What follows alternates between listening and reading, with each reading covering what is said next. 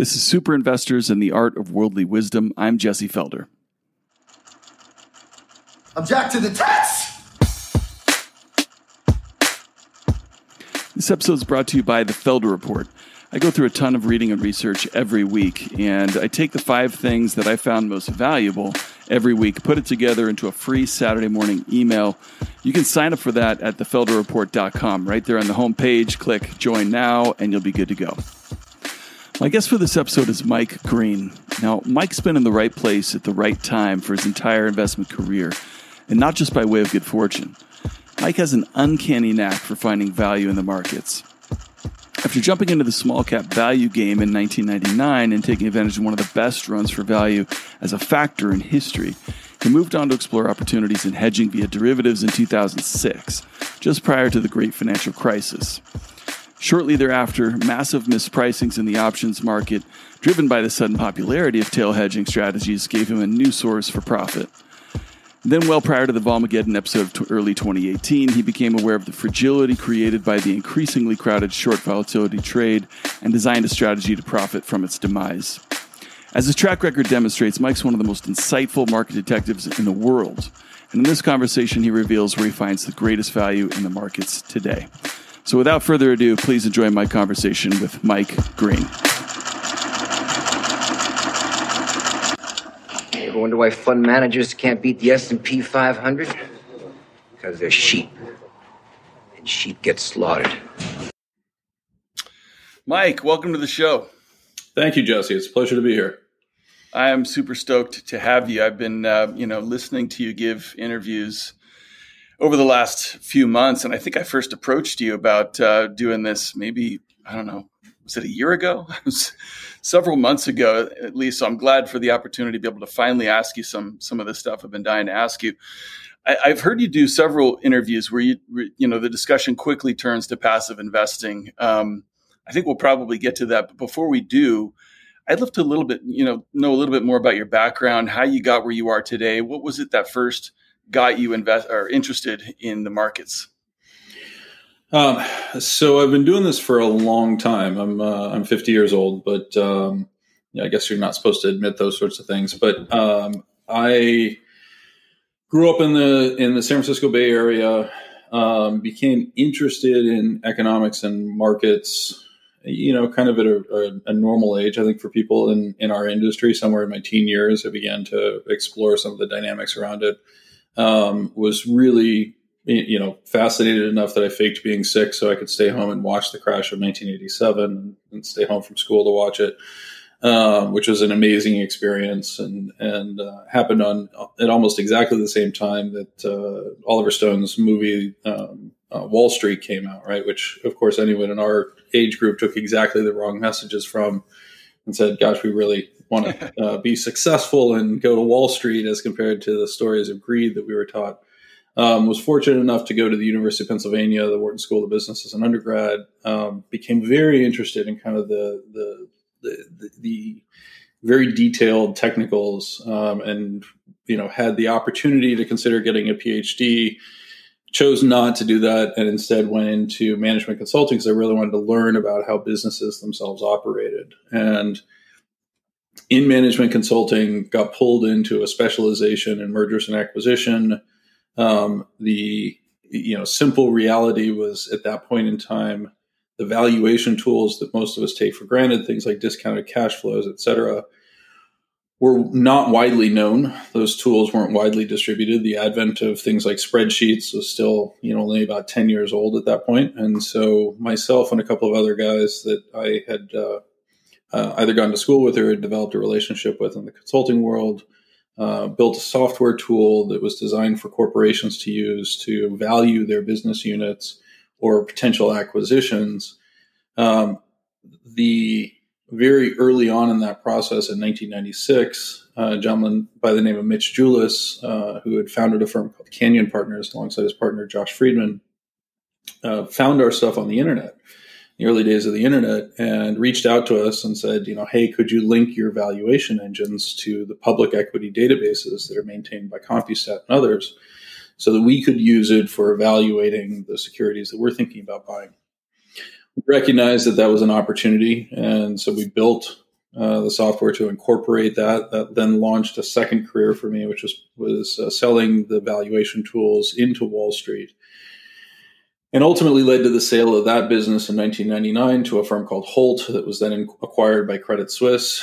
Um, with the sale to Holt, I decided to transition to the buy side. I was much more interested in actually applying the tools that we had used and trying to sell them to Wall Street. Everyone at that point was largely focused on the can you explain the valuations of technology companies? And the answer was very straightforward no, this looks like it's in a bubble, which was not the answer anyone, of course, wanted to hear um, but did create the opportunity set for kind of the next stage of my career. You know, as I went into the buy side, I intentionally chose to go into areas that I thought were most undervalued and represented the greatest long term opportunity. That led me into U.S. small cap value equities at a firm called Moody Aldrich Partners up in Boston. Um, worked there for a number of years. We had, you know, we were quite fortunate in that I went to, to Moody Aldrich about six months before the end of the dot com cycle. If it had been three years, I think I probably wouldn't have wouldn't be on this phone talking to you. Um, and uh, after the 2000 uh, to 2003 type uh, time period, um, I was recruited down to New York uh, to work for a firm called Royce and Associates um, Royce is kind of the preeminent small cap value shop, or more actually small cap shop. Um, you know, I joined them. They had about 14 billion in assets under management when I left three years later to join Canyon Partners, who uh, ultimately hired me. They'd grown to about 50 billion dollars in assets. Um, and so Canyon approached me uh, to open a New York office for them at that point. And uh, over the next eight years at Canyon, I built that from myself in a room to a team of about 15 people running somewhere in the neighborhood of $2.5 billion. Um, and was fortunate to participate in a lot of interesting things along the way. In particular, as the 2008 environment came through, I was very fortunate uh, that the guys at Canyon Partners allowed me to push much more aggressively into the macro and, in particular, into the derivative space. And at that point is when I really started to focus on kind of this the the type of investing that I do, which is I would argue 80% detective work and kind of 20% security selection, right? Which I'm just trying to find why people are being forced to do something, why they're doing something that the rest of us would look at and say, this is crazy. Why would you ever do this? Um, you often find that there's regulations that are in place there. You often find that, people have more money than they know what to do with, and they're forced to do something from an institutional standpoint. Um, and so, um, after being at Canyon for eight years and having a, a wonderful run um, with the blessings of Mitch and Josh, I went to launch my own hedge fund, backed by the guys at Soros. Um, the CIO at Soros was a gentleman by the name of Scott Bessent at that time he had actually approached me about coming into Soros. I told him that I have a job, and he correctly interpreted that as saying I was interested in the entrepreneurial opportunity of launching my own firm. Um, as these things often go, it was a, an unmitigated disaster, unfortunately, not for performance reasons. one of the things that people often don't understand about this business is that it's not just about performance. There's also an underlying characteristic of the business dynamic and in that situation, unfortunately, I was maliciously sued by an individual uh, who had no claim against me other than the fact that he had lied to his wife and he was in a situation where he needed to uh, assert that he had a role at the firm that he didn't. Um, his wife was quite wealthy and so funded the lawsuit. I ended up winning that, but it was a Pyrrhic victory. Um, and it basically meant that I, I ended up losing my firm because when you're launched, even with Soros backing, if you have a lawsuit against you asserting fraud, nobody can join your firm, right? Nobody, no investors will come into your firm. Um, despite that, I'd managed to build up a little bit, and then unfortunately, after winning the lawsuit, as I said, it turned into a total Pyrrhic victory because the CIO at Soros left, and Soros just decided to discontinue any relationships with the firms that they had been involved with. And so I shut my firm and uh, spent about a year thinking about things, doing a little bit of a sabbatical, which is something I highly recommend for everybody if they have the opportunity. And then joined Peter Thiel in December of 2016. Um, I had met Peter when I was running my firm called Ice Farm. Um, he had considered becoming an investor, but ultimately the lawsuit uh, was a barrier for him as well. And that's for very good reason, by the way. I would encourage anyone to to think critically about that because it is a distraction and it takes up a lot of brain space. Um, and so I worked with Peter for a number of years, developed uh, some of the trades that people know me for, things like the XIV blow up, um, and in particular, really began to build on the idea of how passive was influencing the market, and understanding that dynamic. As we came into the end of 2019, um, I had met Wayne Himelsein, my current partner, about a year before, recognized that the two of us uh, meshed extraordinarily well, and that Wayne's insights on the quantitative side mirrored many of my insights on the qualitative side, and that there was an opportunity for the two of us to work together and to create something that was not just managing a single individual's capital, but ultimately had the opportunity to manage significant quantities of external capital. And so we launched the Logica Absolute Return Fund on January 1st of 2020. And that kind of brings us up to where we are today.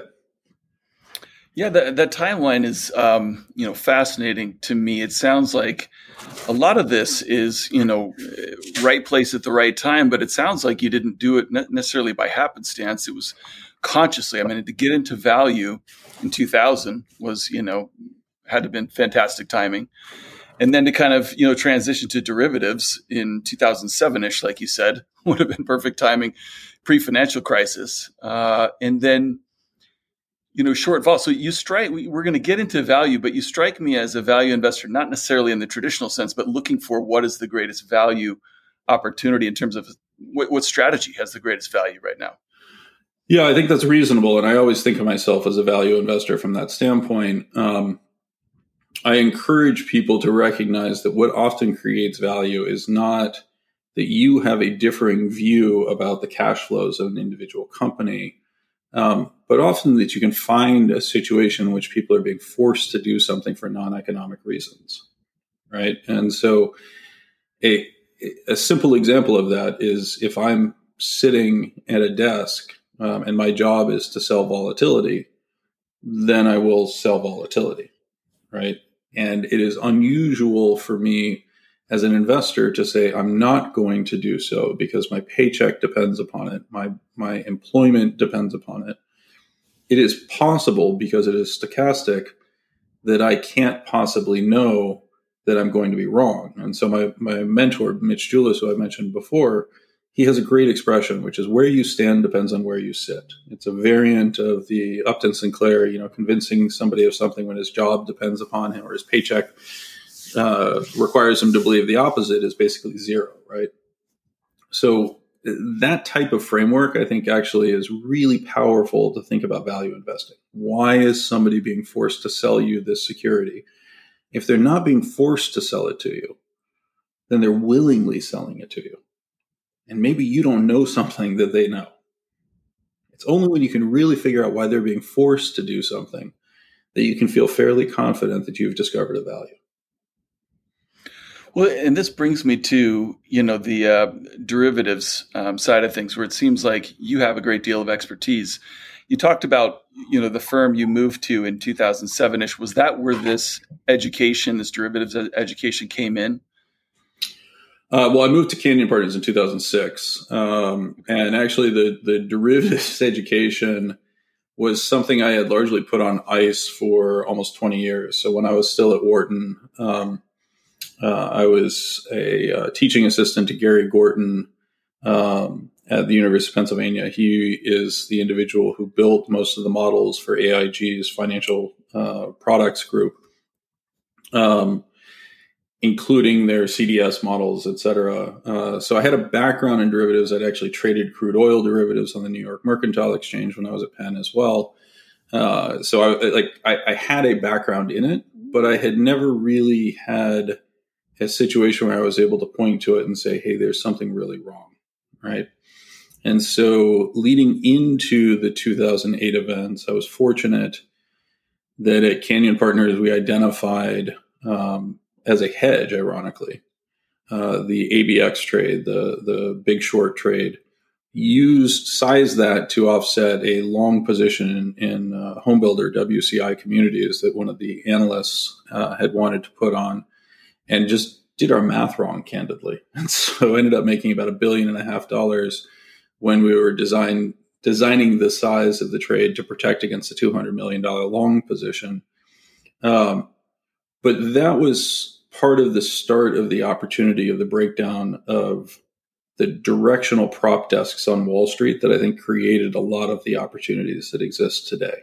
And so, if you remember in the immediate aftermath of the global financial crisis, the teachings of Nassim Taleb about the importance of the fat tails and the black swan type dynamic became very dominant in people's thought process. And so every hedge fund had to be able to show their investors how they were hedged to prevent a repeat of 2008.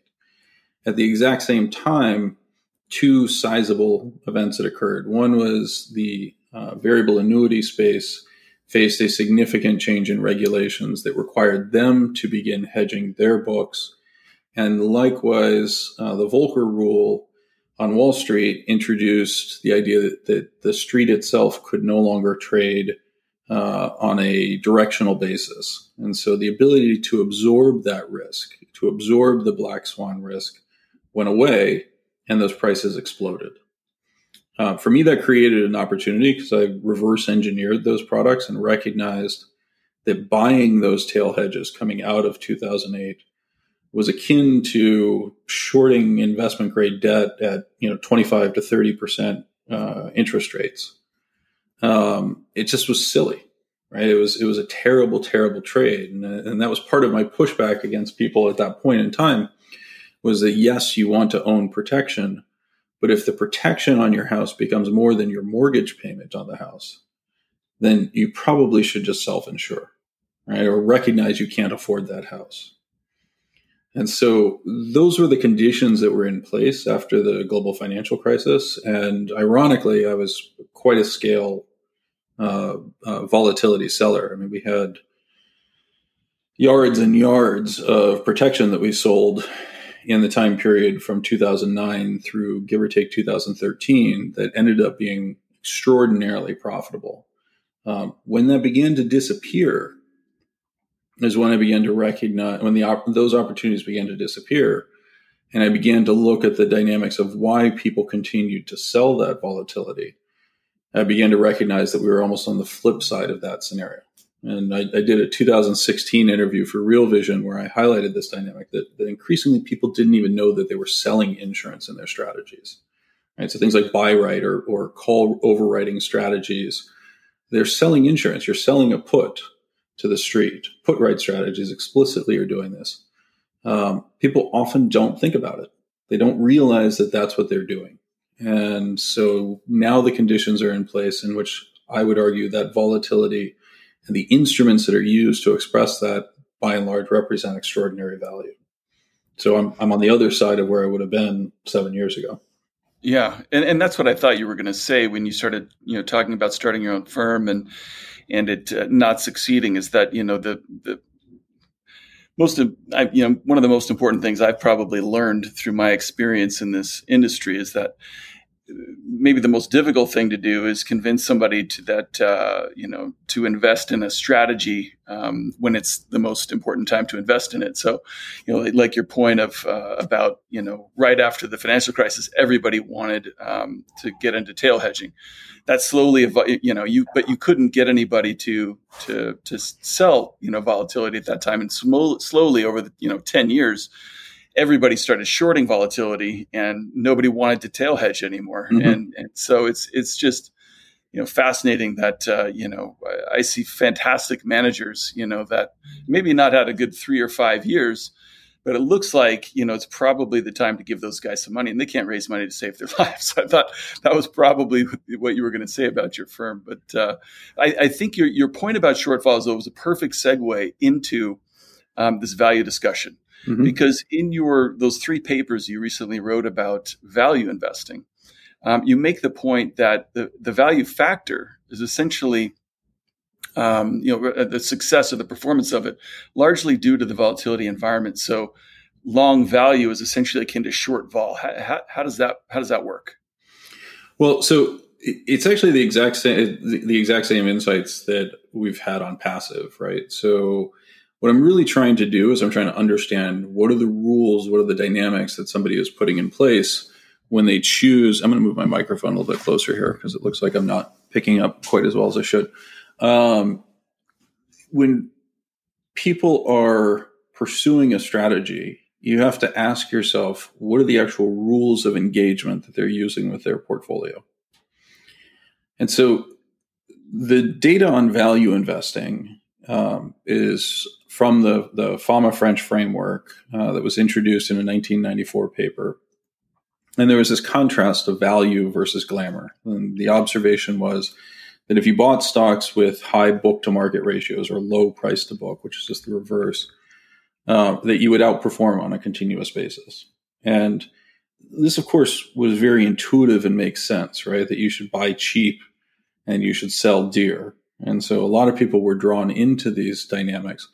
But when you actually dig into the rules under which systematic value investing is done, and I want to distinguish between systematic and an individual value manager who could be doing something very, very different.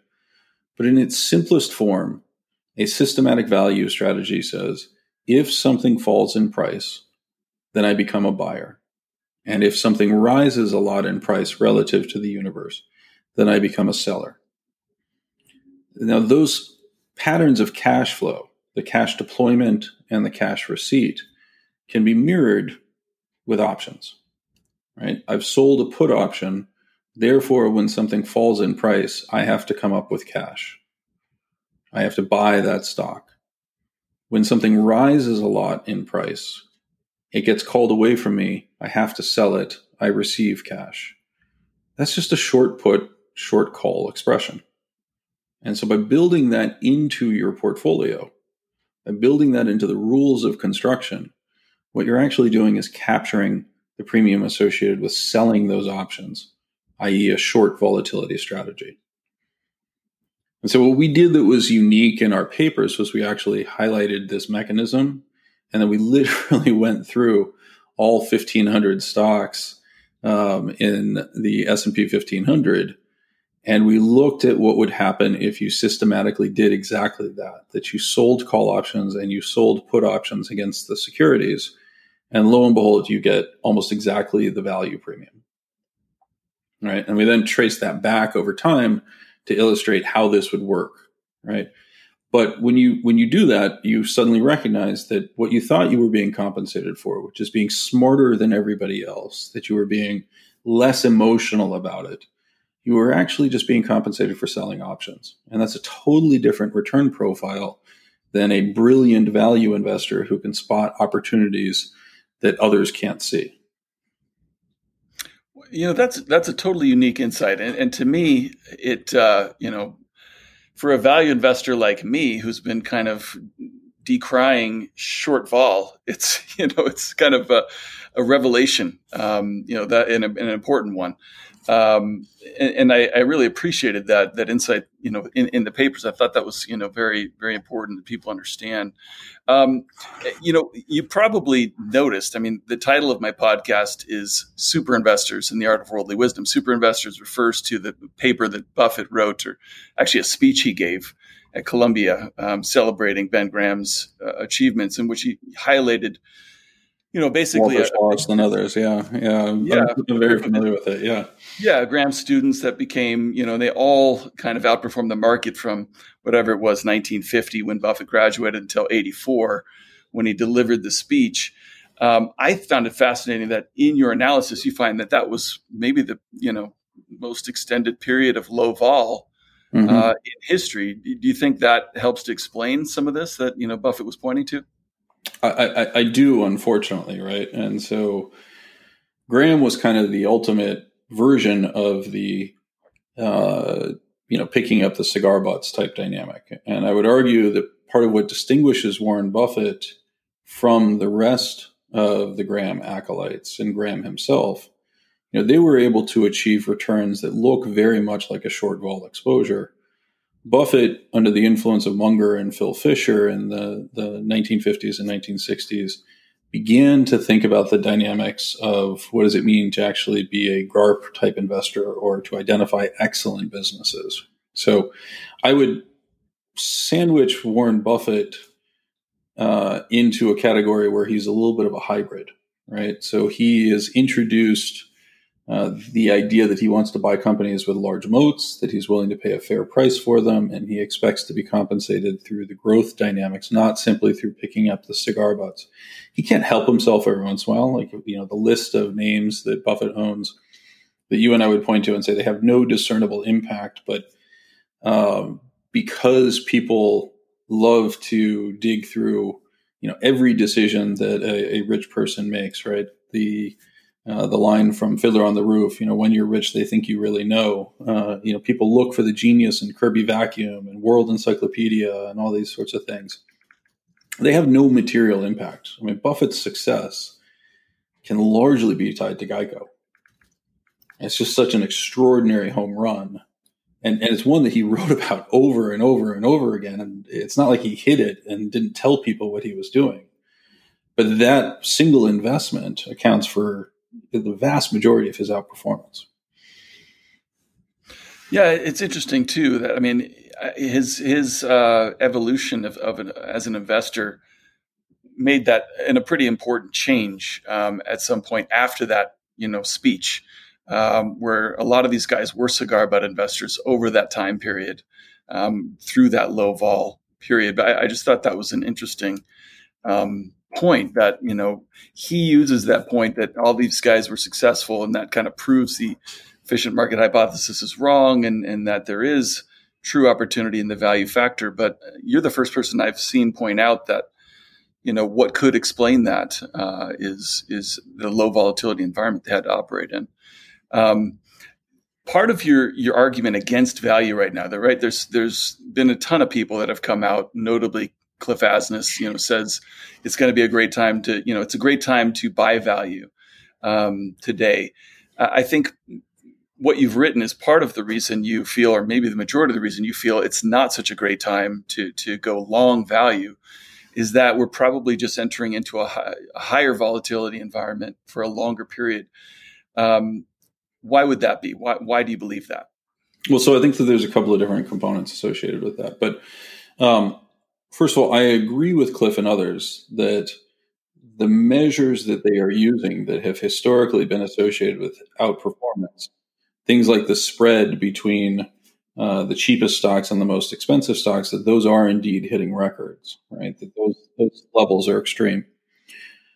The flip side of that, of course, is why is that happening? And that then gets me into the analysis that we've done on passive investing. And so, what is very different today versus 1999 when I became a value investor in the in the classic sense is in 1999 you had a structure in which value stocks had been so ignored that they were absolutely cheap. So we had banks, regional banks trading well below book value. We had home builders that were trading at half of book value ahead of the biggest home building boom that we've seen since the 1970s. We had car companies that were often trading at three times earnings. and so you were absolutely looking at extraordinarily cheap vehicles uh, uh, or securities that factored in a very deep recession on a cyclical basis. And on the other side of the equation, you had had money chase into things like the dot coms. Now, Cliff's points have become more true since we wrote our paper. But I would still argue that in absolute sense, very few of the securities are truly, truly cheap without having a massively exogenous factor, right? So if you think oil prices are too low, then yes, energy stocks are relatively attractive. But that's actually a very different forecast than saying, I think that this is a cheap company on the basis of its underlying fundamentals. You're making a forecast about something different in the future that I would argue is is quite hard. Like if you can solve oil, oil prices, you know, congratulations. Why are you messing your time messing around with securities?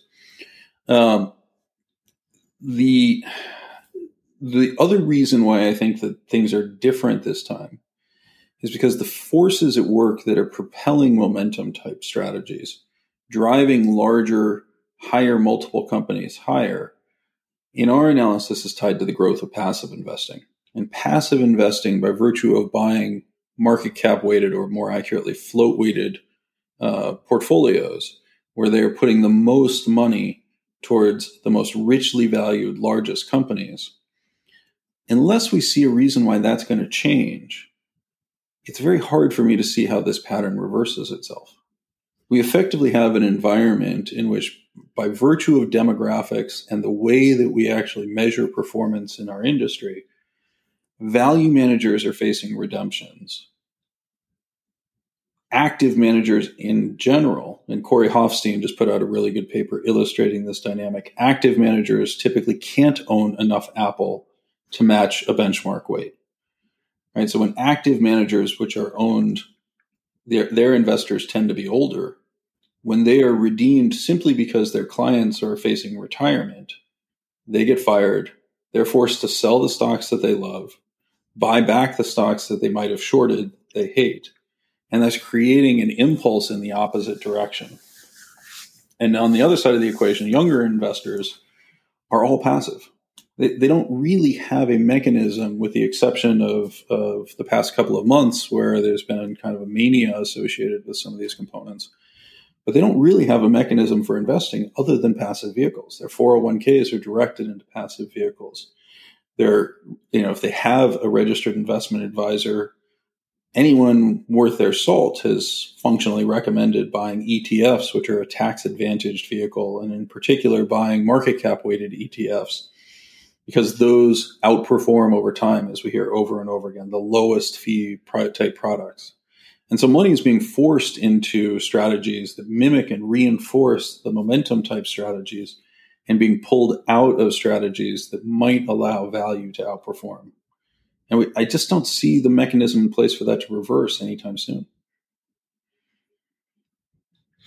Well, you also make a good point um, in that you know, it seems um, like a lot of the, I guess, uh, relative performance of value is less explained by values, you know, absolute performance being so poor. Uh, it's it's more due to the fact that growth has been so, you know, has extremely outperformed to the upside, and so, you know, I guess we could infer from that if we do believe this reversion trade is going to happen, it could maybe happen more with growth, you know, giving back some of these gains rather than value performing, outperforming, or starting to perform better on an absolute basis. Yeah, I, I, think that's correct. And um, I think we see evidence of that. The only time that the value factor meaningfully outperforms is when the market in total pulls back. So the value factor has now effectively become negatively correlated with the market performance. And that would be consistent with that view, right? That ultimately the risk is not that you, you know, are missing out on an incredible opportunity to buy value stocks, but more that people are overexposed to what we would think of as growth or, or momentum names in a situation in which that might reverse for any number of reasons. Yeah, and I think that's a very important distinction that you know probably value investors are not making. That's really your your point. One of the points, key points you're making in those papers is that you know value investors like to think it's going to uh, uh, you know help them going forward. It's creating a good opportunity for value, but that might not be where the true opportunity lies. So I want to come back to this this question about rising volatility environment, though, because it mm-hmm. seems like um, you know that's that is what you're you're positioning for. That's what you believe is is going to happen going forward. How is I guess how is that related to this this passive framework, or or is it totally unrelated? No, no, it's very much related. So um, the way to think about passive and the and, and the reason why we've had somewhat unique insights is that we stopped thinking of them as passive and instead again going back to this process that we went through with identifying what a systematic value investor is doing is we actually identified the rules under which passive investing behaves. Right? What are the rules of its engagement? And it's kind of staggering to realize the simplicity, which is just this very simple mantra that you've heard me say over and over again. If you give me cash, then buy. If you ask for cash, then sell. If neither of those happens, they do nothing. They are passive right? they are not passive on average because they are continually receiving inflows. In other words, they're just constantly buying. If the situations emerge that they're going to sell, then obviously that becomes quite damaging. And effectively, we haven't even seen that type of dynamic emerge. We don't really know what it looks like, although it, it strikes me as extreme volatility. But in the meantime, you create dynamics that are similar to what we've seen in markets like Bitcoin, where people refer to hodling so effectively, under most situations, the only interaction the passive has is because money has come in, they try buying.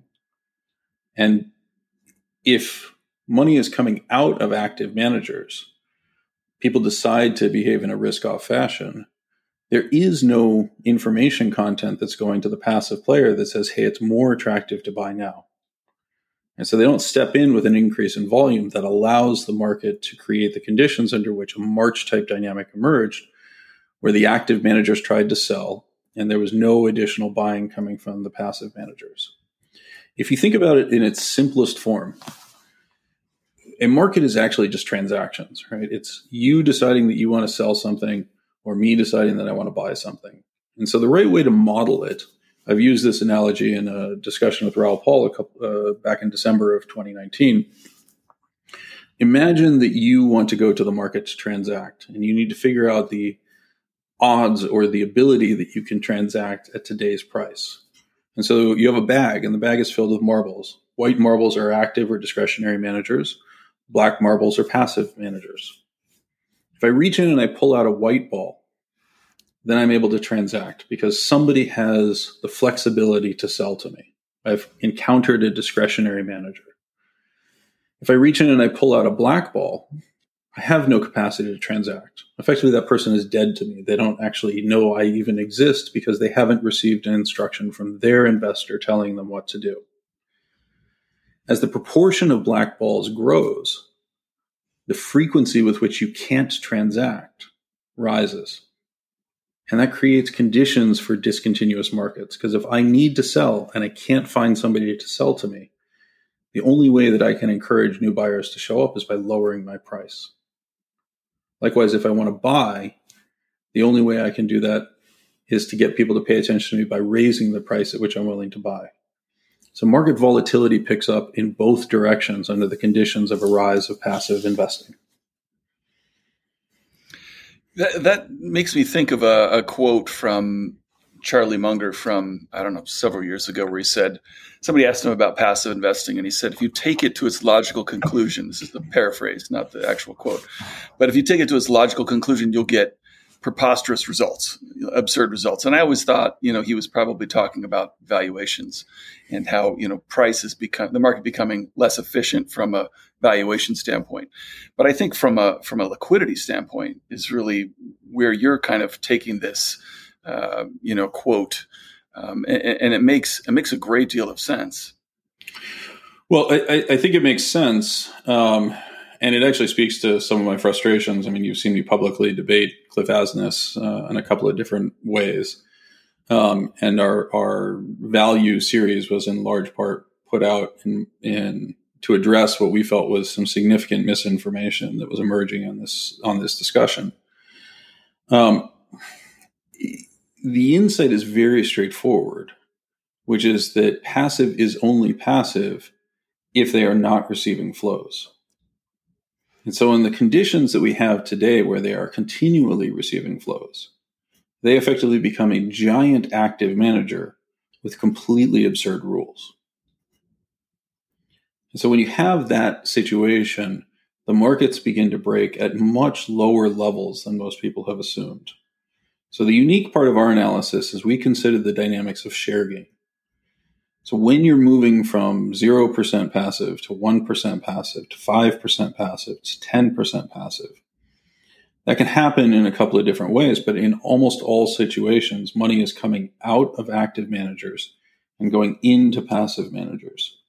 And that's a very different analysis than if you were to run a fixed share and basically do a simulation where you say, okay, let's assume passive is 10% and then see how the market interacts or let's assume the market is 20% and let's see how the market reacts.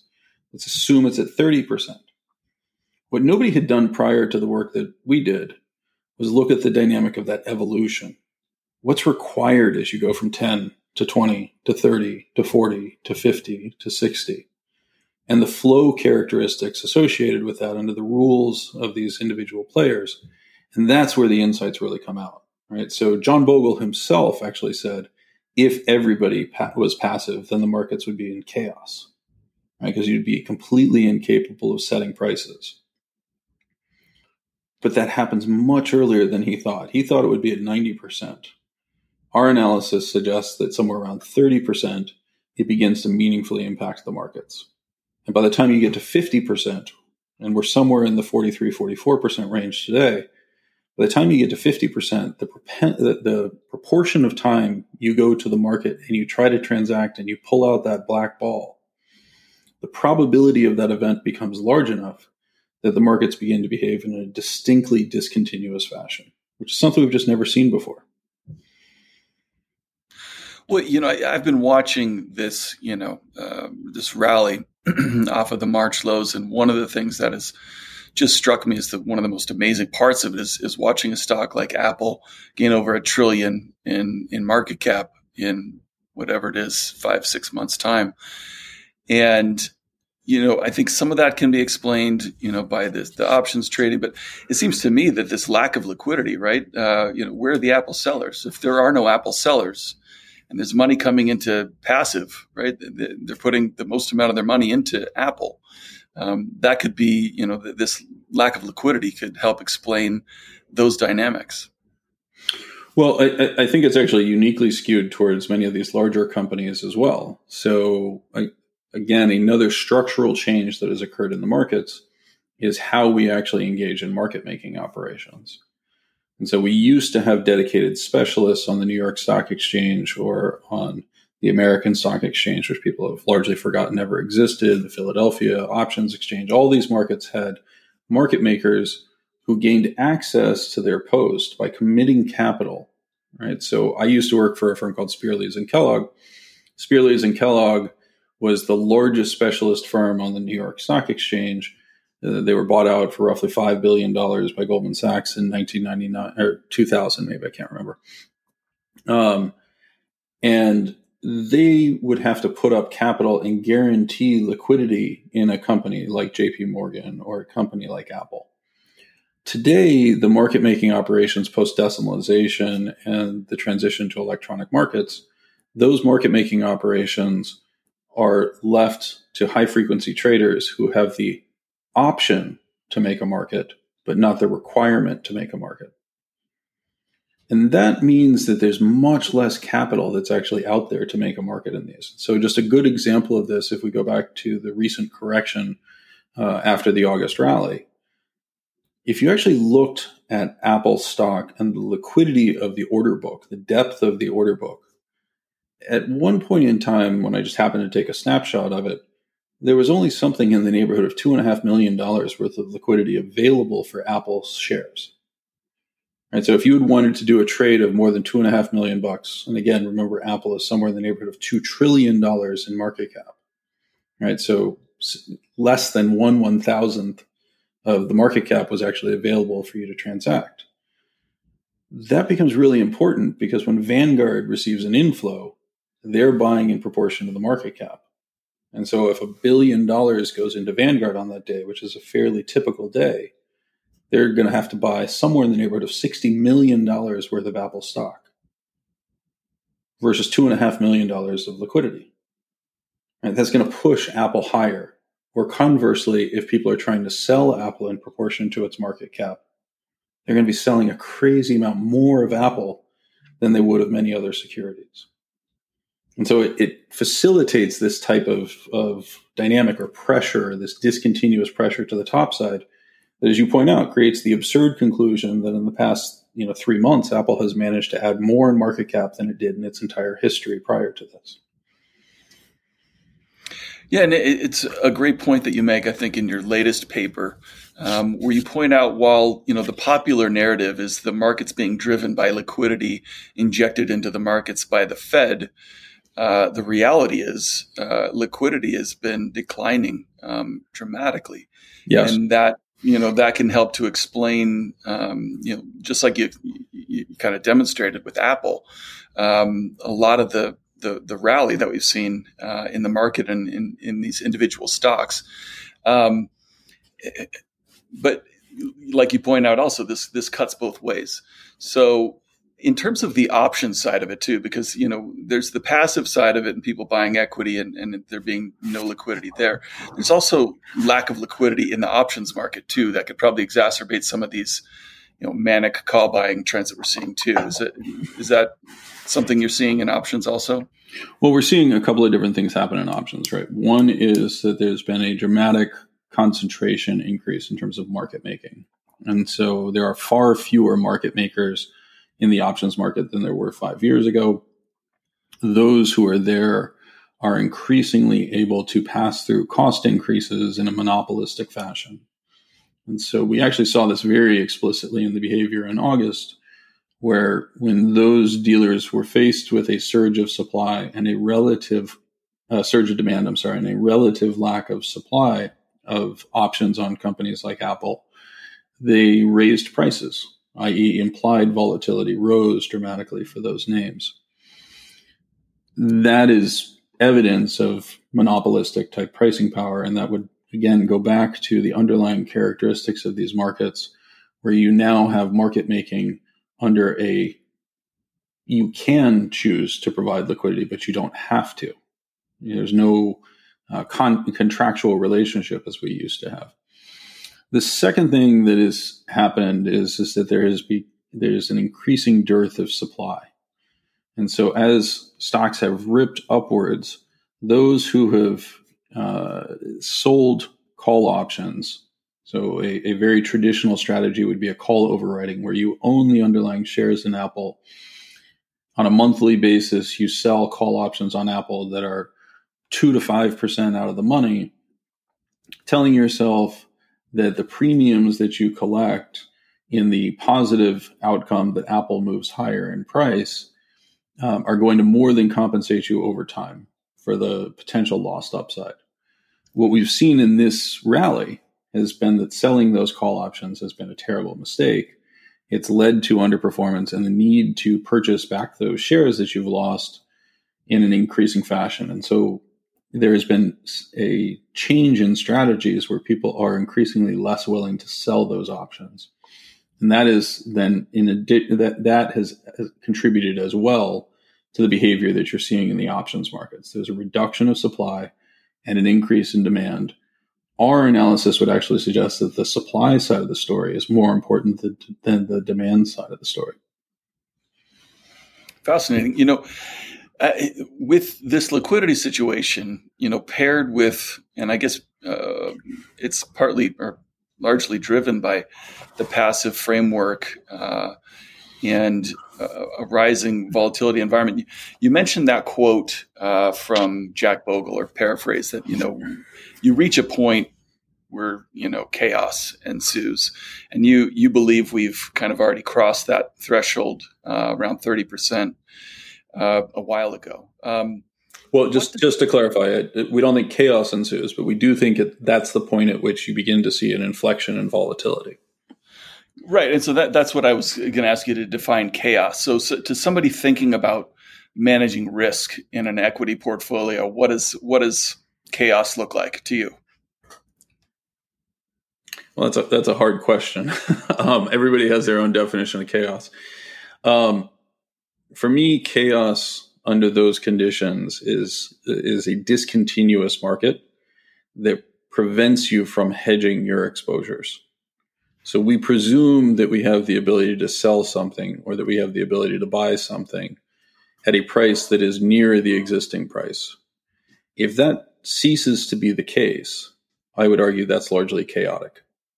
Because then you're forced to really evaluate can I pursue a strategy that allows me to own securities, particularly own securities that have relatively low dividend yields associated with them, and slowly return my capital to myself through either selling off shares as I age or through collecting it in the form of dividend yield or in the form of call overwriting strategies, et cetera. If I lose that ability, I would argue that you're beginning to approach the dynamics of chaos. Quite explicitly, uh, I know you're aware of this. I mean, we have run simulations that suggest that what we just saw in terms of both the correction in March and the recovery from March are well within expectations. And if we continue to have an increase in passive share gain, which I think is inevitable because of the demographic structure of the market, where young people are over 90% passive and old people are quite low in passive, only around 20%. If you continue that process of passive share gain, I would suggest that, you know, I think the, the classic line is you ain't seen nothing yet. So that's the foundation for uh, this rising volatility environment. I think it's it's interesting because it's when you think about it in terms of the liquidity situation you're talking about, it, it becomes pretty obvious that there has literally been no liquidity on the on the offer side. Um, and I, but I, I think for people to people have a really hard time imagining uh, a situation where there is no liquidity on the bid side for these massive two trillion dollar you know uh, stocks. But what you're saying is that probability or possibility is probably greater than than most people imagine right now.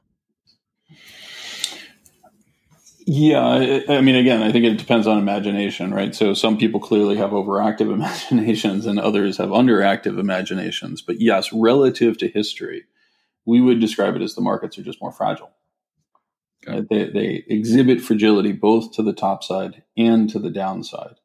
And when you see that, you have a choice. You can either say, well, I'm really excited about the upside, you know, so prices could theoretically go to any level. I often hear people excited about that interpretation of our view. But there's also a path dependency associated with it, where similar to what transpired with the XIV in February of 2018 and the blowup in the VIX complex, when you're running that high level of volatility, the potential for a quote unquote go to zero event from which you can't recover becomes uncomfortably high. Yeah. It, it becomes, you know, uh, it really starts to, uh, I guess, underline your, I guess, what you've inferred from all this research is that the real value play in the markets right now is being long volatility. Um, option premiums are underpriced. And so it sounds like your firm is taking advantage of this rising volatility trend and these dynamics um, by buying both calls and puts. Um, is there a way that you see for, I guess, knowledgeable individual investors to try and and kind of create a long vol position in their own portfolios? So the classic challenge of long volatility is the negative carry associated with it. And so people are well aware of these types of dynamics that hedging your portfolio leads to a drag in returns. We're long volatility almost as a byproduct of the fact that we view options as too cheap given the underlying characteristics of the market that we see. And so I, I, our performance is very different than most long vol managers. We do have risk off characteristics, but it is it is different. And it, in simple terms, unfortunately, it's really complex. and it's very hard to do this effectively as a retail investor. And I think that's one of the real I, you know, I don't want to use the word crimes, but it's one of the, you know, it, it, it's it's one of the tragedies of the situation that we're in, and that there's just not a lot of advice that I can offer to people. So I would describe it broadly as we're trying to do something with the markets that they weren't designed to accomplish. We're trying to take a massive time preference shift, the need to accumulate savings for 20 and 30 year retirements, and put that into a system that has a relative surplus of capital and is not really in a position to absorb it in the way that we've chosen to do so. And so uh, I think we're in a very challenging situation. And I don't have a lot of advice for people in terms of how they could construct their own portfolio because I do think that what we're experiencing right now is in many ways different than anything we've seen before. There are similarities, right? There are similarities to the structures that we are deploying capital to time periods like the 1920s. But they're not direct analogs. And so I, I think it's highly uncertain in terms of how this ultimately plays out. Right. Well, I, I just had to ask because I, I had, um, you know, Chris Cole on the podcast back at the very beginning of the year before the March um, crash. And a lot of people listened to that and, and, uh, you know, said, Hey, it makes, I, you know, we read his paper. It makes a great deal of sense to have long vol as an allocation, as a broader piece of a broader asset allocation, but it's just really tough to, to kind of create that uh, for individual investors. Yeah, I, I think it's really hard to create that for individual investors. I also think that it is, you know, I, I mentioned I was the teaching assistant for Gary Gorton, who uh, was known for his role in AIG. Uh, he's less well known, at least outside of the industry, for his role with commodities in 2005, where he wrote a paper that looked at the history of commodities as an asset class that offered a separate return stream. And I would suggest that there's similarities with a long volatility exposure. It's just, it's not an asset class that is designed to absorb the type of capital that would be required to create, you know, the dragon portfolio that Chris talks about, for example. It doesn't mean people shouldn't try, but to yeah. put 20% of portfolios into long volatility exposures is almost impossible. I mean, I, I, would actually go even further. I would say it is impossible for everyone to do. So the only possible conclusion from that is either you choose to ignore it or a subset of investors is going to be quite successful from being involved in that space if it moves in that way. We saw this happen with commodities where institutions suddenly tried to move into an asset class that just was not designed to accommodate that type of capital. Right. And so in the 2006, 2007, 2008 time period, you saw commodity prices rise in a manner that seemed to defy explanation. It was largely tied to the inflow of capital coming from the institutional space. That could very well happen in the vol space, and it could lead to extraordinary returns to those who are long volatility. We, we obviously can't know that, but it, I, I can say with 100% certainty that to run 20% allocation to long vol is not something that is available to everyone. Right.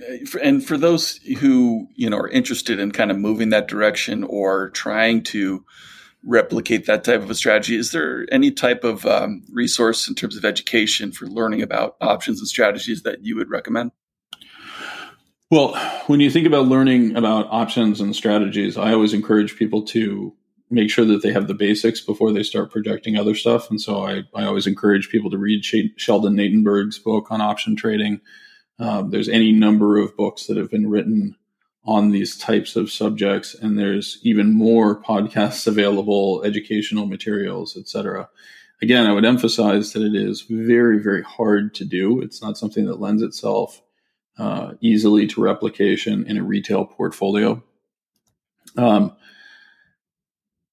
they can also go to you know our website chris cole is a phenomenal resource in terms of his writing on this stuff our website is logicafunds.com as you mentioned we have a number of white papers up there we will be continuing to add to that and we consider education to be an important component uh, of our uh, our process both informing investors as to what they should expect from our portfolios and informing investors about what we see happening in the broader markets that may contribute to how we manage those portfolios. Um, but it, this is this is unfortunately I've said this elsewhere like this is Adult Swim, right? It is it is not something that lends itself well to uh, an easy re- excuse me an easy retail trading account. Um, and so I just encourage people to think about that dynamic. If you can't properly hedge your portfolio, one of the considerations that, that you should have in place, and um, uh, I know you also know Alex Gurevich uh, by reputation. He and I were, were having an extended conversation last week on exactly this topic. If you can't find the appropriate hedges for your portfolio that allow you to reduce the volatility or the risk associated with those portfolios, one of the things that's always worth considering is this do you just want to take your risk exposures down? And that's very hard to do when markets are ripping upwards. Yeah. But it's probably the best, uh, you know, most straightforward thing for most people. And, you know, maybe it's because I live in a ski town, but I always say, you know, short selling and option trading are, you know, the double black diamond of the, uh, the mar- markets of trading. Uh, and so, yeah, they're not something to go into to lightly. Um, I highly recommend everybody check out logicafunds.com. That those papers are all available there. I'll have links on on my site too. Um, is there anywhere else you know you have um, that you'd recommend people can kind of keep up with your ideas? Um, you can also follow both Wayne and I on Twitter. I am at profplum99, which I'm not going to go into the full explanation of, but uh, is is basically a historical uh, accident. Uh, and Wayne can be uh, followed at Wayne Himelsein, H I M E L S E I N. And we both are relatively active on Twitter in terms of our our uh, public voices. Well, that's how we met, and I'm I'm super grateful that we did. I before I let you go, you know, this has been kind of a dense conversation. I need to change it up to something much lighter. But from your Twitter feed, speaking of your Twitter feed, you appear to be a hardcore foodie. Um, and, uh, or just a I, very fat guy, but yeah, uh, I'm a I'm a burger fan, and I was admiring your Juicy Lucy, um, you know, photos. Would you mind just kind of, I guess, giving us a a quick uh, recap of, of, that recipe or divulging your secret recipe of the Juicy Lucy for the audience? Uh, so, Juicy Lucy is two burger patties with cheese sealed inside. Uh, the way that I prepare it is I use uh, Montreal steak seasoning uh, on the burger. I will use a relatively high fat content burger. Um, and it, it, my preference is to put cheddar cheese in, although the, the traditional recipe is to put uh, American cheese in there. Um, you seal the two patties together with the cheese inside. Uh, I then sous vide uh, the patties to fully cook them and melt the cheese inside at a temperature of about 134 degrees, which would be a medium rare concoction. And then I flash sear them on the grill under extremely high heat to put a nice uh, Maillard reaction or, or, char onto it. Um, and it's actually extraordinarily easy and a uh, is, is one of the more delicious ways to enjoy a burger.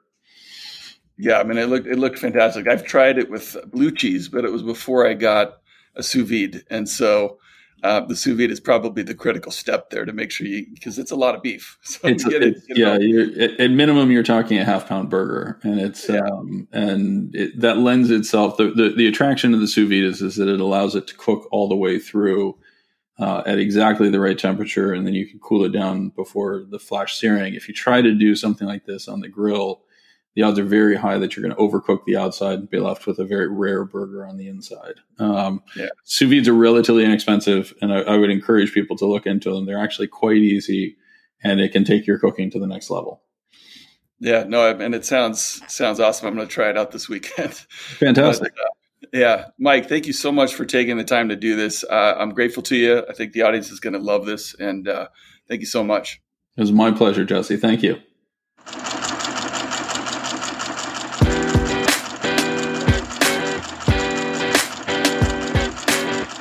And that does it for another episode of Super Investors and the Art of Worldly Wisdom. As always, you can find notes and links related to this episode at thefelderreport.com. Thank you for listening, and until next time, buy low, sell high.